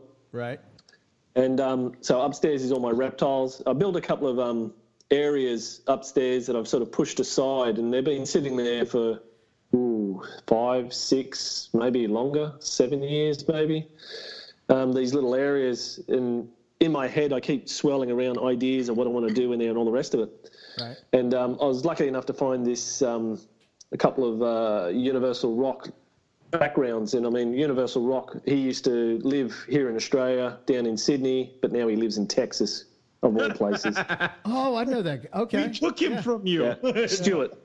So Stuart's there, and he's done a whole heap of different stuff over there, a lot of zoos, and obviously it's a bigger money maker for him being over there than it would ever be here in Australia. Right. So they sort of really customise themselves for a lot of fish stuff here, whereas now he's in the US, it's huge, huge stuff. I think he's doing a lot of zoos. There was some primate cages he was doing, some even some kangaroo dens and stuff he was doing the other day. So now I got my guy. Yeah. Yeah, I thought that was pretty cool. And he's had a lot to do with Barchek's new adventure too, the Reptarium. Yeah. Decked out all that. It looks pretty fantastic. It's gorgeous. Yeah. So I can't wait to get there for that. But as you know, COVID's not everyone's friend at the moment. No. So many reasons. But so I actually found one of these in a nursery, and it's 8 foot high, and it's probably 12 foot wide, maybe 14 foot wide. And as it happened to be, this section, this one area that I made, I could push it in. It could go down the two sides and across the back nice and easily. And I thought, yes, it's perfect. So I snaveled that for a deal. It's usually worth about 1,500 Australian. I got it for like 500. Oh, wow. Okay. Wow. It's been sitting in the weather for a couple of years, but it's fine. It was exactly what I wanted. So I got that, and I thought, okay, I can put it in there and do this. And, of course, that thing sat in there for another year with me just looking at it and observing it and going, I really want to put my rough scales in there because, there's so little we really know about these animals in their natural environment and what they do.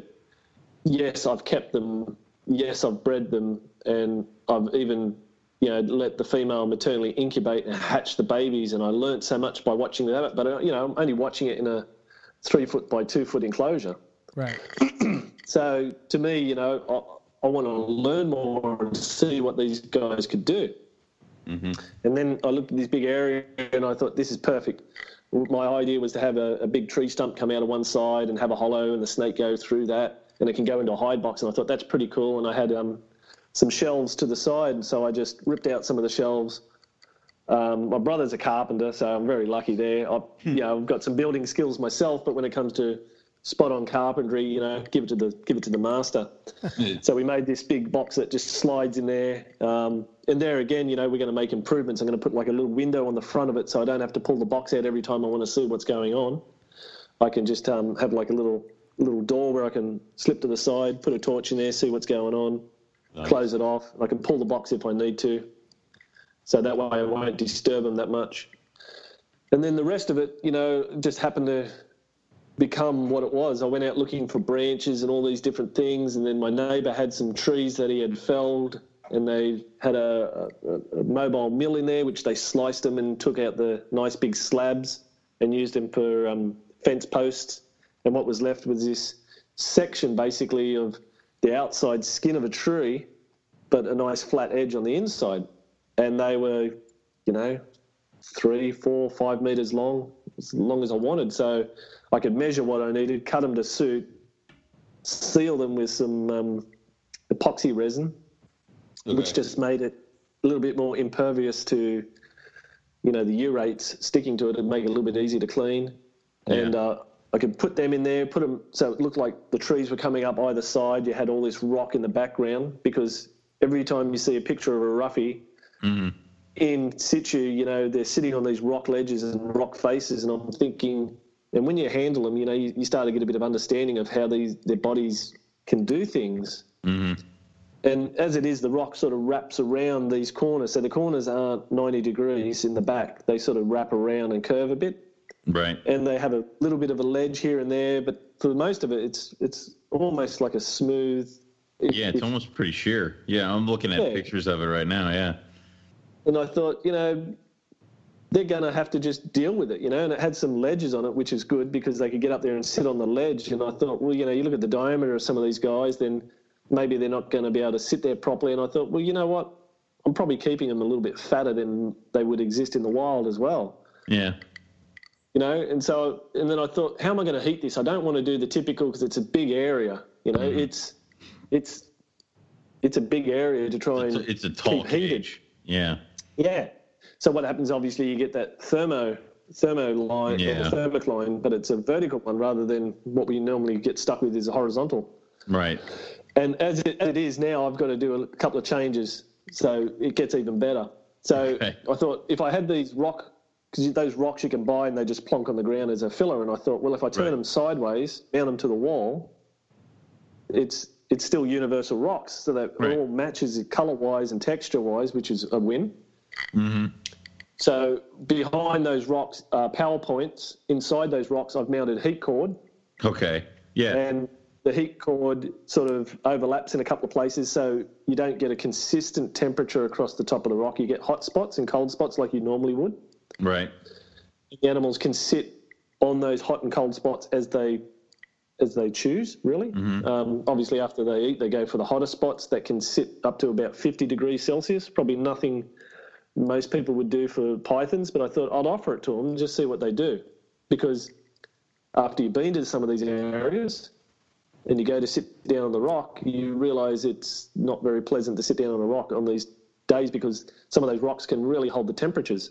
You guys have been out to Nalangi Rock, obviously, and you would have experienced some of those temperatures and the different textures and how the different textures hold different temperatures. If you had a temp gun, then you'd get a really good understanding. And that's a lot of Eric had research.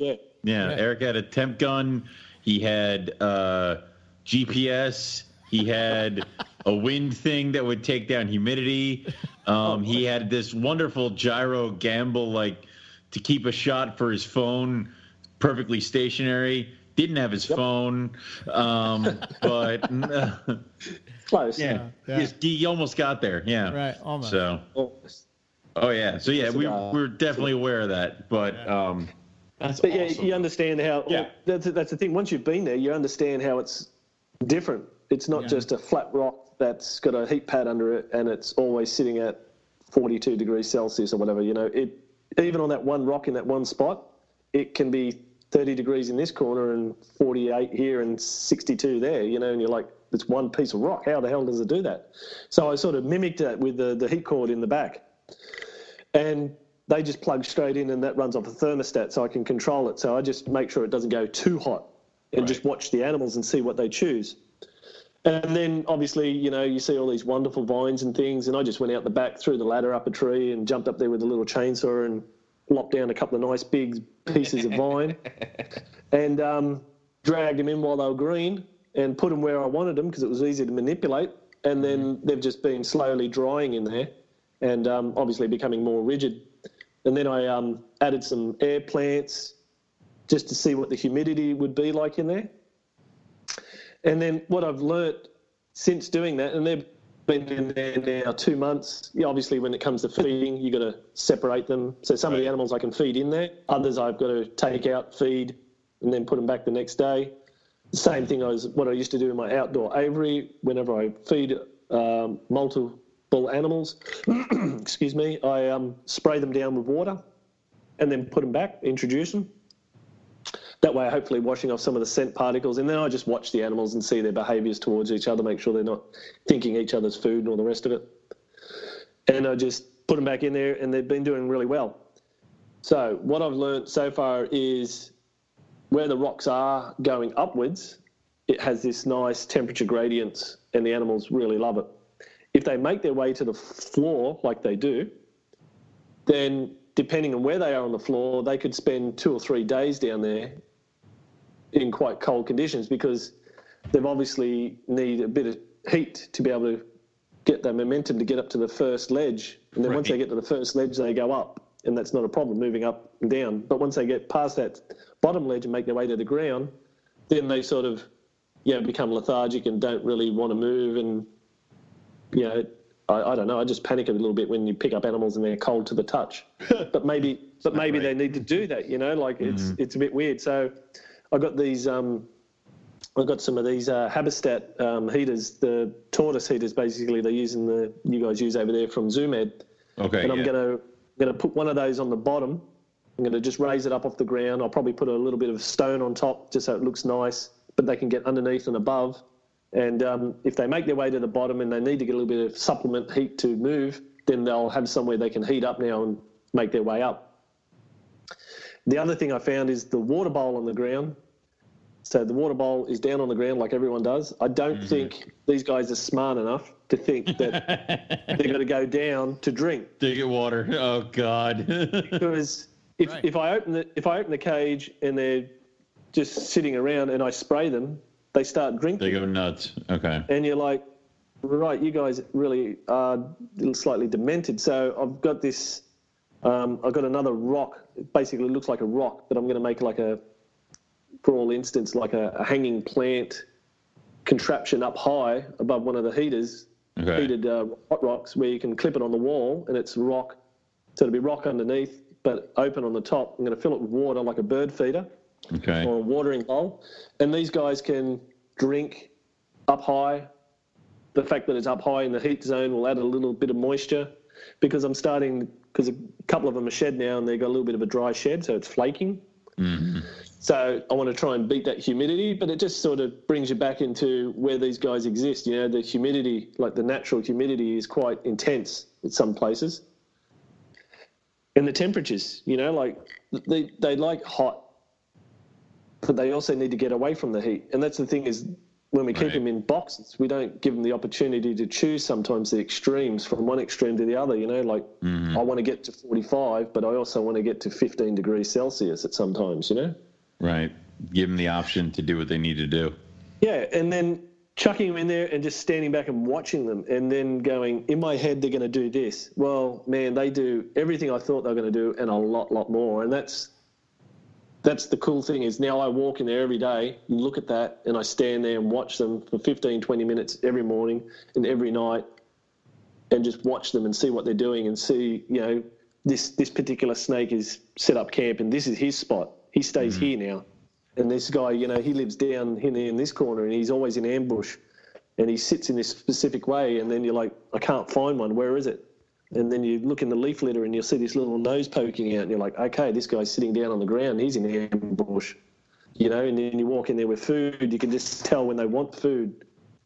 They definitely let you know when they want food because that tongue flickering just starts real quick, you know, and you're like, okay, they're interested in food. So in that enclosure, I've got 6 individual animals. I've got 4 males, 2 females, okay.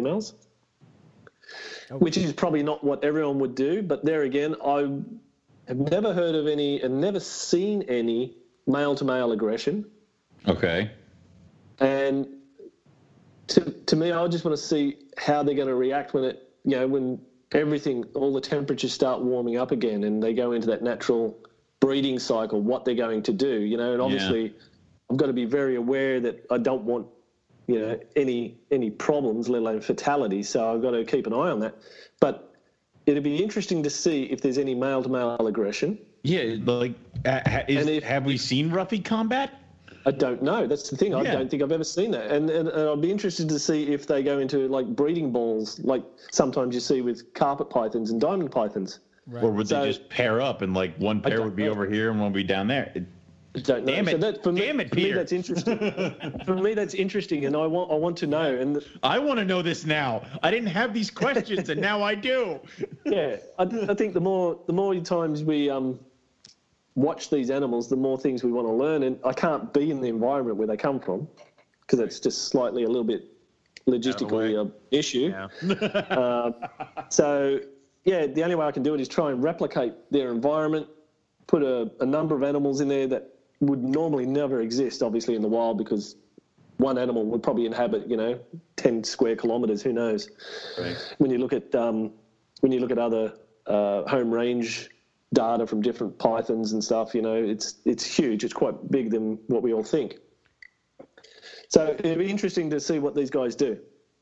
I know it's artificial, but it's semi-not artificial, so yeah. It's better than most. I mean, and the other thing is that, you know, you're talking about home ranges and that they would disperse, but that's just probably because, you know, they have to keep hunting for food, and they're all in one area, and food is supplied to them. So you could very well see some pretty weird interactions that we would probably not have noticed or seen or be prepared for. So yeah, I know everybody focuses on breeding and whatnot, and that's a cool part of the hobby. But I think a lot of times we're missing out on some things and some really cool behaviors that some of these, you know, reptiles are doing. Yeah, because of, you know, for instance, there was an Australian Facebook page, and I can't remember who the keeper was, but they had this Woma python that was kind of set up in a sort of naturalistic type of cage, similar to like what you have going on, and the substrate was like a sand soil type of mix thing, but the Woma python was actually scooping out the sand to kind of like burrow, like trying to make a burrow or get down into down underneath. And oddly enough, tonight Travis Wyman had his blackhead, and he has just kind of put him in the same type of thing, and it was doing that same just digging. Which is awesome, you know. But if you keep it, and I'm not saying that one is better than the other. I'm not saying that at all. I'm just saying that, you know, sometimes, especially if you're keeping it as a pet, you're gonna see these awesome, really cool adaptions and behaviors that these reptiles have done to survive in the wild, and you know, it's really cool. That's definitely it was. And like you say, it's, I think a lot of people get lost in it because they're in the race to breed, and that's and that's how I guess we value success sometimes, is that the fact that you've bred it, you know, and you can breed it multi-generations. And, I mean, some snakes can be bred in shoeboxes under beds, you know, and they can be bred multiple generations. Doesn't mean it's a good thing, you know? Right. Yeah. It's, to me, it's the curiosity of the keeper, you know. If you aren't in tune with your animals, regardless if you keep them in a tub system, in a cage system, or in a bioactive, you know, if you aren't doing the things that you should be doing, regardless of how you keep them, you could miss the opportunity to learn and see some unique behaviours, and also see and learn what these guys really need. And therefore, you know, the animals could meet a horrible demise or anything else, you know. It's all about the keeper and how you look at your animals. It's not about what they're kept in. And unfortunately, you know, we've always been judged on how we or what we keep our animals in. You know, like it's really not about that. Right. Agreed. Mm. But very, very cool. Well, hopefully they do their thing. And like I said, at the moment, they do communally sort of all sit in certain spots at times. So first thing in the morning, they all sit on the one rock in the one spot and just pile up. Really? And then there's one or two animals that just sit up on their ledge and they're like, this is my spot. And when another one comes up next to it, they just sort of, you know, puff themselves out a bit and wedge themselves in and refuse to give up that spot. That has to be what it's like. This is my spot. You're not getting in. There's no way you're getting past. Right. Well, they got those scales, you know. And to watch them go vertically, it's pretty amazing, yeah. I've seen some pretty cool stuff already. That's it. I'm building a giant roughy enclosure. I'm done. I've been telling Owen to do this for years. He has this huge spot in the living room. The huge thing in the living room I'm building for the rhino rats because I don't trust the temperature. Now I'm just going to do something bigger and grander for the rough scales. Like we're done. So I've got another big area that I'm going to do something similar, but I've got some. I'm going to put some scrub pythons. No. Who needs a face? Yeah, exactly. Like, you know, let's have a closet of death. Like, yeah, it's. Yes. Damn. Wow. But that'll be that fun. One there, I want it to be like, it's going to be good because I want it to look like we're in the top of the trees, you know, some big branches going horizontally. So I think those guys will really love it. And I think roughies really don't have the best reputation in the hobby here because, you know, they were highly sought after, became highly abundant, and now they're just roughies, you know, they're just the same colour, which I think is crazy. The only reason you get diversity is from breeding large numbers. So patterns and striping, and then you start getting different colours and things that'll come out. But the thing is, just naturally, they've been an animal that should have a better understanding and a better representation in the hobby, I think, and that's why I put them in there. Yeah, I could put albino carpets or anything else in there, or I've got some nice black and gold jungles. I could put them in there. They'll be visually outstanding. But when you stand there and look in the cage and then you go, oh, look, there's one there, and then there's one over there, you just realise how cryptic these things are. Right. So, and then on the flip side, that's the reason why I want to do one for the scrubbies because they got this reputation, right? Mm. But I think the reputation is based. I mean, you go catch a wild scrubby, you can pick up a big scrubby, and there's not a problem. You go to someone's house, and you pull a big 3-meter scrubby out of the cage, and the thing is going to have you for breakfast, one way or another. You're either going to be plastered in all sorts of crap, or it's going to rip your face off, or it's going to do both. You know. But I think people keep them a little bit too hot in captivity, and therefore, you know, I've seen it with some venomous snakes. You keep them a little bit too hot, and they're always a little bit feisty, you know. Bloods. I kept my blood too hot, and it was furious with me. I drop it off at Matt Minatola's place, and he's cuddling with it. Like you're like, what the hell? What the hell? Yeah, it's funny you say that. It's funny you say that, Peter, because we found 2 scrubbies in the wild, and I was like, oh shit, I'm getting ripped apart with this thing, and it was so chill. Yeah. I thought there was. Was it Rob that got it, or somebody got it? Well, he got nailed in the foot but that was. It was Rob's fault. It's Rob's fault. Let's just say it's Rob's fault. I'm not going to say it's not going to happen, but they don't act the same. You pull a big snake, a captive snake, out of a cage, and the first thing it wants to do is nail you because, you know, they're a smart animal. They can watch you. They can understand you, and you've got to watch them and understand their body language too. It's almost I've seen a couple of guys do this in the US with their Burmese. You know, they open the cage and the snake's there ready to pound you. You know, it'll almost have one or two half efforts sort of at you, and then it turns around. So it's like, back off, leave me alone. Then it tries to fly away, and then as soon as it turns, you just grab it and it just goes, oh, I'm puppy dog taming. Yeah, I'm not going to say that was scrubbies.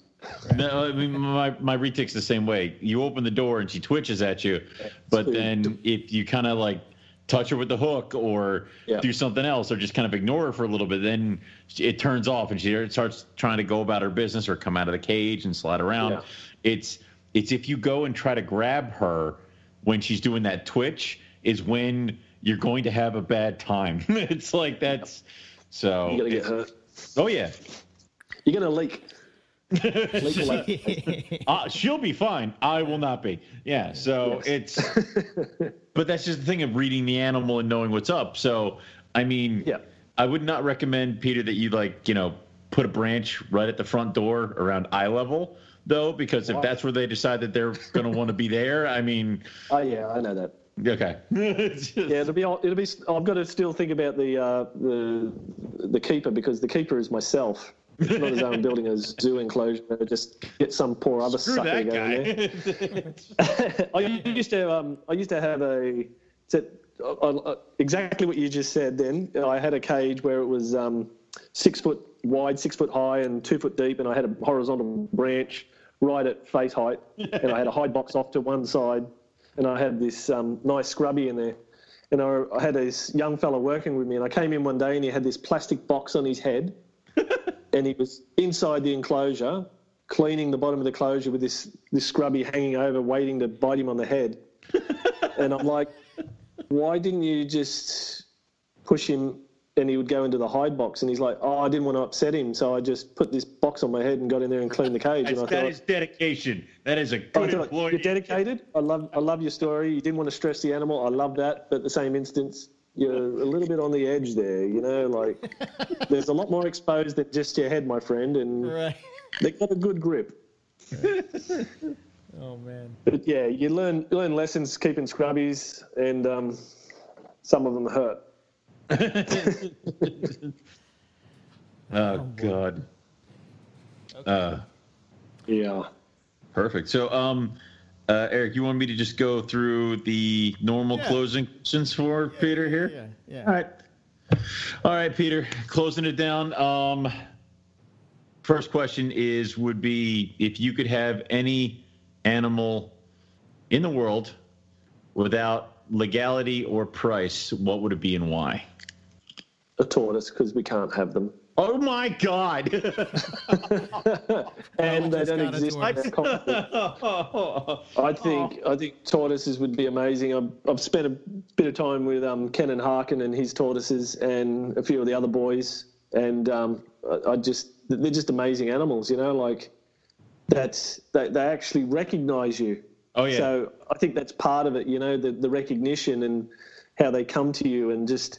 they just seem to be always like a chill, natured animal. You don't sort of get bum rushed or attacked for over a bit of cactus or plant. If you do, it's not very hard. It's just like, I just think they're pretty cool, and they're a long-lived animal, so I think that would be pretty cool. Damn, yeah. I did not get one, but the significant other got one, so now I have one. So that's right, by default. Yeah. By default, so trying to figure out what we're going to be doing with that. So a lot, because it's going to be there for a long time, forever. Yeah. So no, it's kids' problem. Children. We have a room full of empty cages. You could have bought any snake you wanted, but all right, no. So it's no, but I didn't even think about that. That tortoises are something they can't have in Australia. Yeah. That was a disconnect for me. All right. So now if you could go herping anywhere in the world, where would you want to go and what would you be hoping to find? Africa. Okay. And everything. Everything. Yes. I'd like to chase some. I mean, I've been herping in Africa and I've caught a couple of things, but I'd like to see a lot more, some more spitters, and they've got so many cobras, like the Cape cobras, and the mambas are nice, but they're just like a laser beam. They're very quick, and you don't get too many chances with things that are quick these days. But I would really like to go and look for gaboon adders in the wild, to be honest.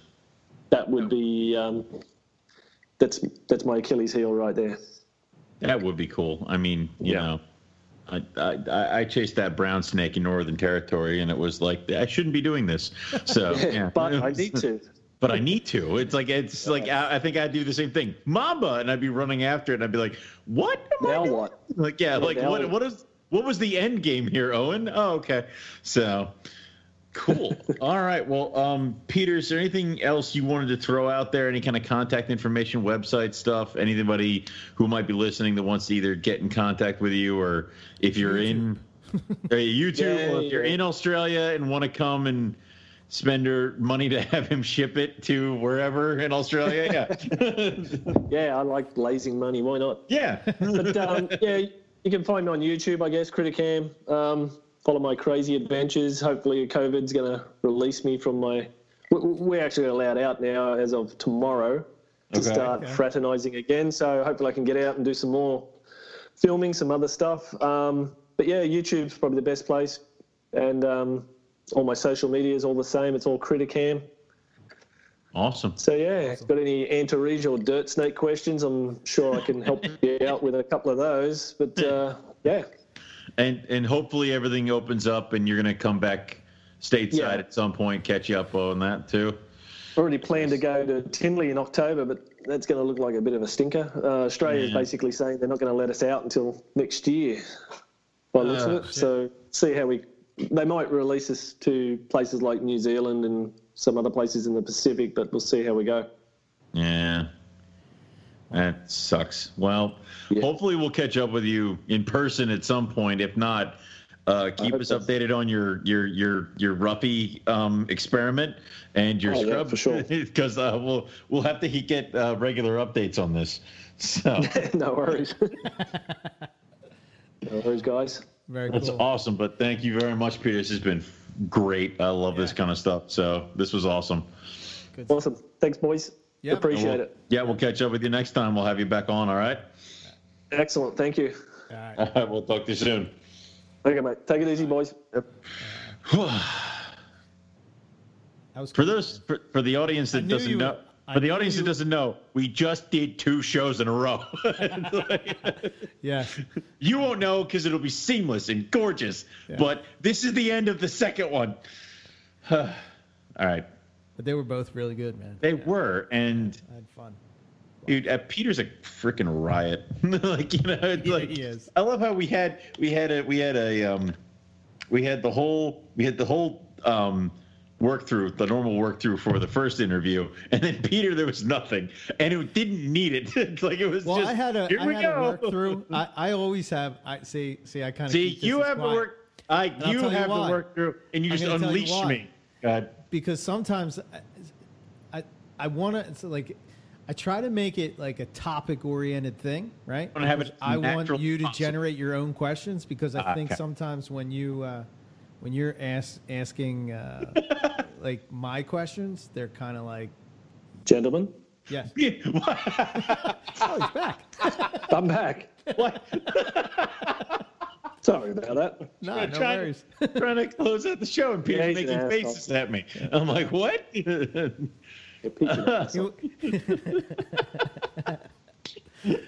But yeah, it was like, what was just let it guide it. It's fine. Yeah. So I had questions, but I just let you fly. So you did so much better without an outline, Owen. I'm so proud of you. Oh, thank you. Thank you so much. All right. So let's see. For us, MoreliaPythonRadio.net. You can contact us at info@MoreliaPythonRadio.com. You can follow us on Facebook and Instagram. We have some cool shows lined up. We got, I don't know how these are going to be put out, but we had Peter and Wooter on tonight. And then we have Derek Roddy talking blackheads. And then we have Matt Somerville coming on. He's going to be talking about herping in Australia. He's the one that found that Flinders Range carpet python that, oh my God, that picture. Holy shit. Calm down, finish the show. I send it to you guys like 10 times a day. I know you do. Calm down, finish the show. It's I can't see that snake anymore from any other angles, okay? Dude, you can't tell me that's not the prettiest. It is gorgeous, but I can't keep seeing it. I know. So. All right. I'm sorry. I apologize. Thank you.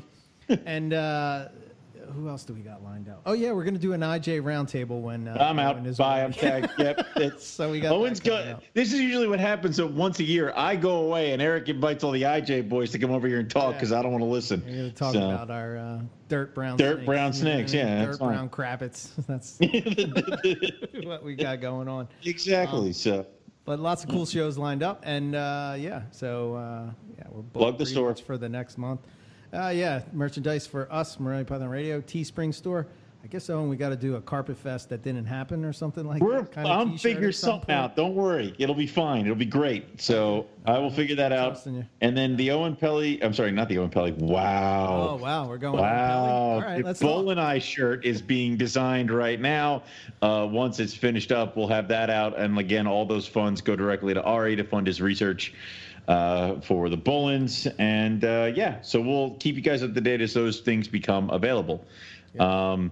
For me, you can go to rogue-reptiles.com. What are you just skipping right over me? What I don't. You're damn right, I did. No, okay. No, go ahead. No, do your thing. Do your thing. Because if you don't do it, I'm gonna get thrown off, and we're all gonna fucked up. So just do your thing. Yeah. All right. For me, ebmorelia.com is my website, and you can follow me all over Facebook and whatnot, Facebook, Instagram, all that good stuff. Yeah, I actually recorded a YouTube video today of that of red tiger jags hatching out and red tiger and whatnot. So it's a shame that all the people have to witness them, but nobody's allowed to touch any of them until I get over there and pick mine. So yeah. Yeah, that's true. Sucks for them. Of being the co-host. Goddamn right. And one last time, I'm going to throw out, if you haven't checked out Criticam on YouTube, I would, if you're into Australian reptiles, I would highly recommend it.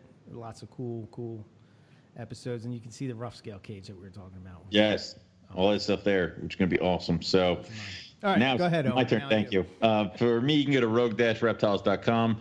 You can also look us up at rogue_reptiles on Instagram.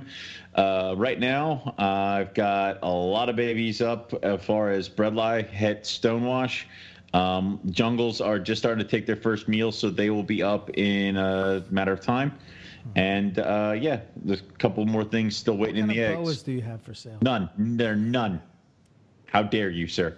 So I actually have to check with that guy to see if there are any red boas. I don't care enough to even ask, so I'll call him.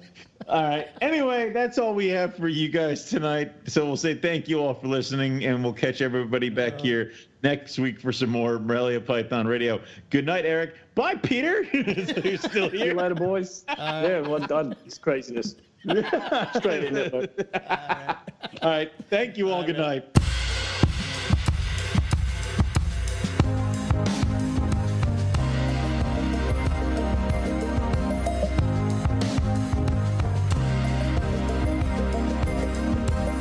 I hear the drums echoing tonight, but she hears only whispers of some quiet conversation. She's coming in 12:30 flight. The moment winds reflect the stars that guide me towards salvation. I stopped an old man along the way, hoping to find some old forgotten words or ancient melodies. He turned to me as if to say, hurry boy, it's waiting there for you.